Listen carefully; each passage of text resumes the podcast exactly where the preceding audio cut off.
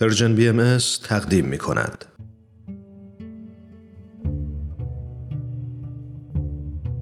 صد پرسش صد پاسخ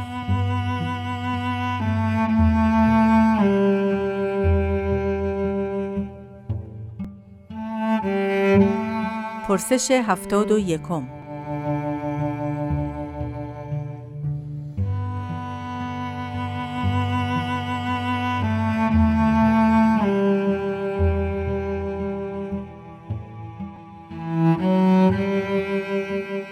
آیا خدا وجود دارد؟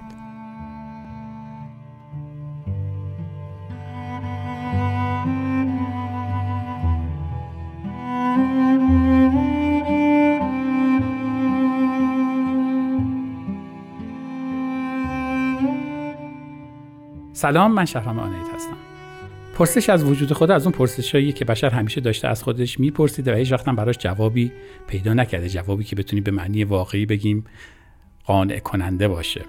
اما واقعیتش اینه که ما بخش عظیمی از آگاهیمون بر پایه همین مقدمات غیر قابل اثبات بنا شده. بیاین نگاهی به علم امروزمون بندازیم. ما دیدگاه علمی به عالممون رو بر پایه یک فرض بنا کردیم و اون فرض وجود یک واقعیت نظاممند بیرونیه. بیان که علم خودش بتونه ادعایی بکنه درباره اینکه می‌تونه اثبات بکنه واقعیت نظاممند بیرونی رو. حالا علم چجوری میاد این واقعیت بیرونی رو مثلا تعریف می‌کنه؟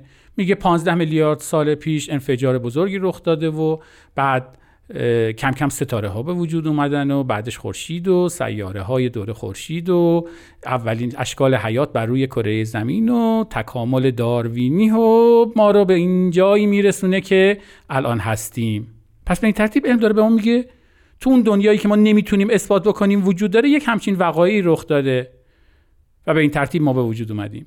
خب این یک جور نگاه به آغاز ما هست. اما سوالی که الان برای ما پیش میاد اینه که آیا واقعا این انفجار بزرگ و تکامل داروینی واقعیت های بیرونی هستند؟ یا اینکه نظریاتی هستند که ما انسانها خلق کردیم تا بتونیم آن واقعیت فرضی بیرونی رو تعریف بکنیم بتونیم تفسیرش بکنیم و بتونیم پیش بینیش بکنیم. سوال اینجاست که آیا انفجار بزرگ و تکامل داروینی ما رو به وجود آوردن یا علم ما هست که دو تا نظریه با عنوان انفجار بزرگ و تکامل داروینی رو وضع کرده که به واسطه اونها واقعیت بیرونی رو توصیف بکنه؟ اونا خالق ما هستن یا مخلوقمون؟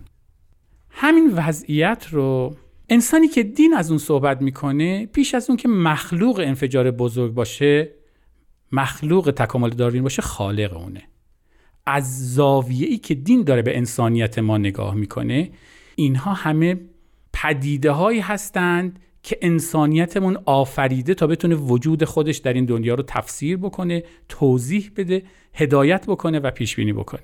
علم و آگاهی ما عقل و خرد ما عدالت خواهی ما عالم انسانی ما همه جلوه های انسانیت ما هستند از نگاه دینی.